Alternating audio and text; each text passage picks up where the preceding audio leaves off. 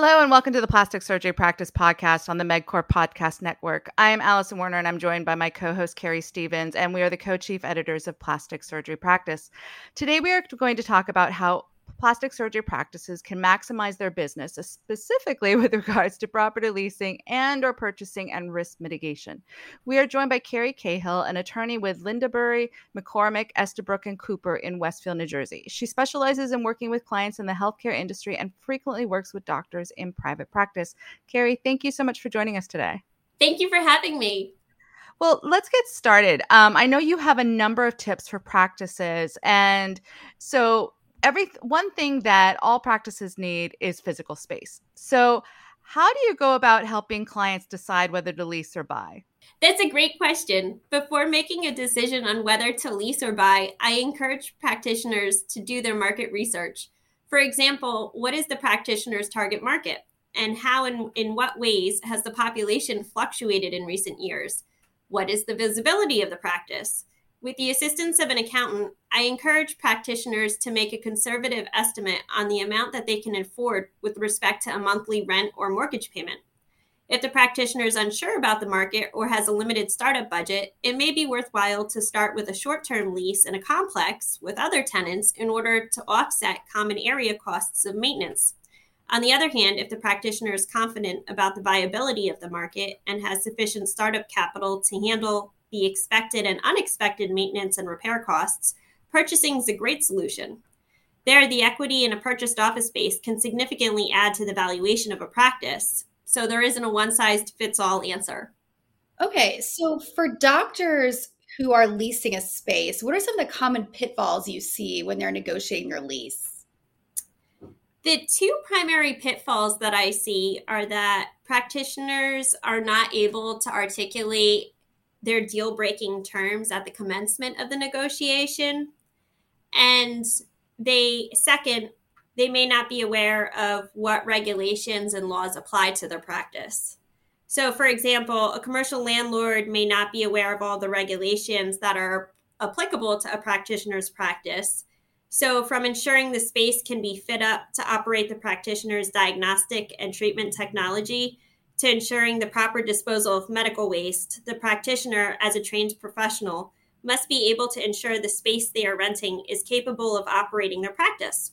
I would recommend having a professional contractor with experience in medical office fit ups view the space prior to commencing a lease or to uh, purchasing the property to ensure that the practitioner has sufficient startup capital to get their office up and running. And additionally, the contractor can aid in the negotiation of the lease as the landlord may be able to negotiate a rent abatement during the fit out period. And also with the rentals, practitioners must remember that the owner of the property has the ability to sell it. So even prior to the date of termination of the practitioner's lease, uh, I encourage the practitioners to speak with the landlord and with respect to how long they have been operating the property what the average percentage of occupancy has been and what the long-term plans are with respect to, to their ownership. So if there's a potential for the owner to sell, the practitioner may want to negotiate an option or write a right of first refusal in order to purchase the property. Okay, so what is your advice to practice owners as they negotiate their leases? Uh, before you start negotiating, Speak with your counsel to ensure you're on the same page. Your attorney can help you identify what laws and regulations apply to your practice, as well as identifying local and state regulations that may impede your ability to operate in the space. Okay. Um, so now for those doctors who are buying commercial real estate, what should they keep in mind as they start the process? Purchasing is a more permanent solution than leasing in the sense that it typically requires more money up front and the cost of upkeep is generally not offset by other tenants. Uh, I would highly encourage practitioners to do their due diligence on the market to ensure that the property can be utilized in the manner that the practitioner intends and that the property has the capacity to accommodate growth. Okay. Um, so let's see. Um, once they are narrowing down their properties, what are the red flags to keep an eye out for? I would be concerned about properties that have had significant turnover and those which are priced below market rate. And I would also contact the applicable environmental regulatory body to ensure there are no environmental issues with respect to the location. Okay, so let's talk about negotiating the real estate contract. What are the keys to negotiating a competitive contract? Depending on the permissible uses, a property may have a variety of potential uses in addition to medical or dental office space. Sellers want to maximize their profit on the sale of the property, and as a result, the practitioners must make competitive offers. For the practitioners who are receiving financing, the mortgage obligations may commence before the practice is physically up and running. So, as a result, the practitioners must ensure they have enough capital during the fit out period to cover any mortgage, tax, insurance, utility, and repair obligations. Additionally, understanding these costs can give the practitioner some leverage during the negotiation. For example, after the inspection, they may seek to negotiate a credit towards the fit out cost in lieu of a repair. When I represent a purchaser in such a transaction, two of my primary concerns are no- negotiating amenable financing and due diligence contingency periods, as these are integral for my clients to obtain financing, to inspect and assess the property, and ultimately to have the assurance that the property can be used in the manner that the practitioner desires. Okay, cool. Thank you. Okay, so what are some biggest pitfalls practitioners should be aware of when they're negotiating a real estate contract? Purchasing a property for one's practice is one of the largest investments that the practitioner will make during their career. Practitioners must do their due diligence instead of rushing towards a closing date. So don't waive the inspection or the environmental in- investigation and ask questions. Have any claims regarding the property been submitted in the past 10 or 20 years? Is the property in a flood zone? Um, and also, you know, the practitioner shouldn't expect to be an expert in everything. Uh, if the practitioner hires experienced advisors, these individuals have the requisite expertise to help the practitioner evaluate any risks that are inherent with the property. Okay, so let's switch gears a little bit. Um, given that all Americans are dealing with inflation, including doctors in private practice, and the possibility of a recession, do you have any additional advice to doctors either leasing or buying commercial property for their practices? My biggest piece of advice is to not rush the contract or the closing date.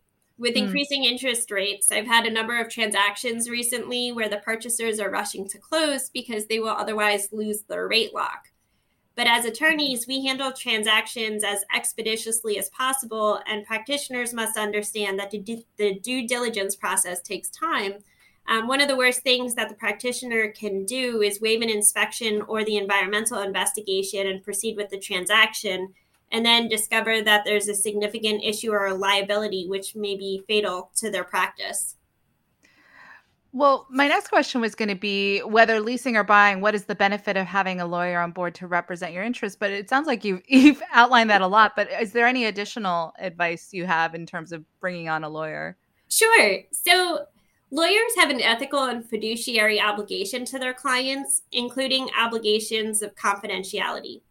So, attorneys have confidential, strategic conversations with their clients, and we can negotiate favorable contracts. We aid in assessing and mitigating legal risks in the transaction. And additionally, we can often neutralize the communications and temper the emotions between the parties. Mm. And ultimately, we close the deal. So I would recommend having an attorney on board before you start negotiating so that the attorney may aid the broker in the negotiations. And even after a letter of intent or contract is signed, the parties can continue negotiations to effectuate the transaction. We need to understand and be apprised of the terms of the transaction to draft an accurate contract which reflects the parties' agreement. So, you just talked about risk. Um, I want to go back to the risk part as practitioners are setting up their practices, you advise that they establish pos- policies to mitigate risks. So, what are the most co- risks that are most common to private practices? So, risk comes in all shapes and forms. Practitioners need to mitigate the risks associated with their office space, as well as the interactions with their patients, their staff, and their insurers. Having adequate levels of insurance is integral. For example, general commercial liability, malpractice, employment practices, the ELI or EPLI insurance. There's workers' compensation, D&O for directors and officers, and general umbrella policies. So the practitioners should ask their insurers what is excluded from coverage under those policies, and they may wish to obtain riders for the excluded coverage. Additionally, the practitioners should implement policies, protocols, and procedures to mitigate the risks. And sometimes there are financial incentives for doing so, for example, with HIPAA and the HITECH Act. Um, in many states, under the corporate practice of medicine principles, the licensee must be in control of their practice. And as a result, the practitioners should take affirmative steps up front to remediate the risk, such as utilizing employee handbooks, having protocols for patient interacting, and conducting periodic billing audits. How often should practice owners review their risk mitigation policies? Periodically, uh, there is no bright line rule, but the ultimate goal is to ensure your policies are current with the law. In the heavily regulated healthcare and dental industries, the policies frequently change. And as a result, I would recommend having an annual review to ensure the policies are not only current, but meeting the needs of the practice. Okay. And then what role can a lawyer play in helping a practice set up a risk mitigation strategy? So, lawyers play an integral role in risk mitigation we can help practitioners discern and mitigate general risks, but also risks that are specific to their individual practices. Accordingly, we can help practitioners uh, from the formation of their practice uh, in terms of selecting the most beneficial corporate structure uh, to continuing to aid in the operation of the practice throughout its longevity. Well, Kerry, this has been great information. Thank you so much for joining us today. Of course. And to our listeners, thank you for spending this time with us. Um, make sure to subscribe to the MedQor Podcast Network and check out the latest episode of the Plastic Surgery Practice Podcast. And to keep up with the latest industry news, please visit plasticsurgerypractice.com. Until next time, take care.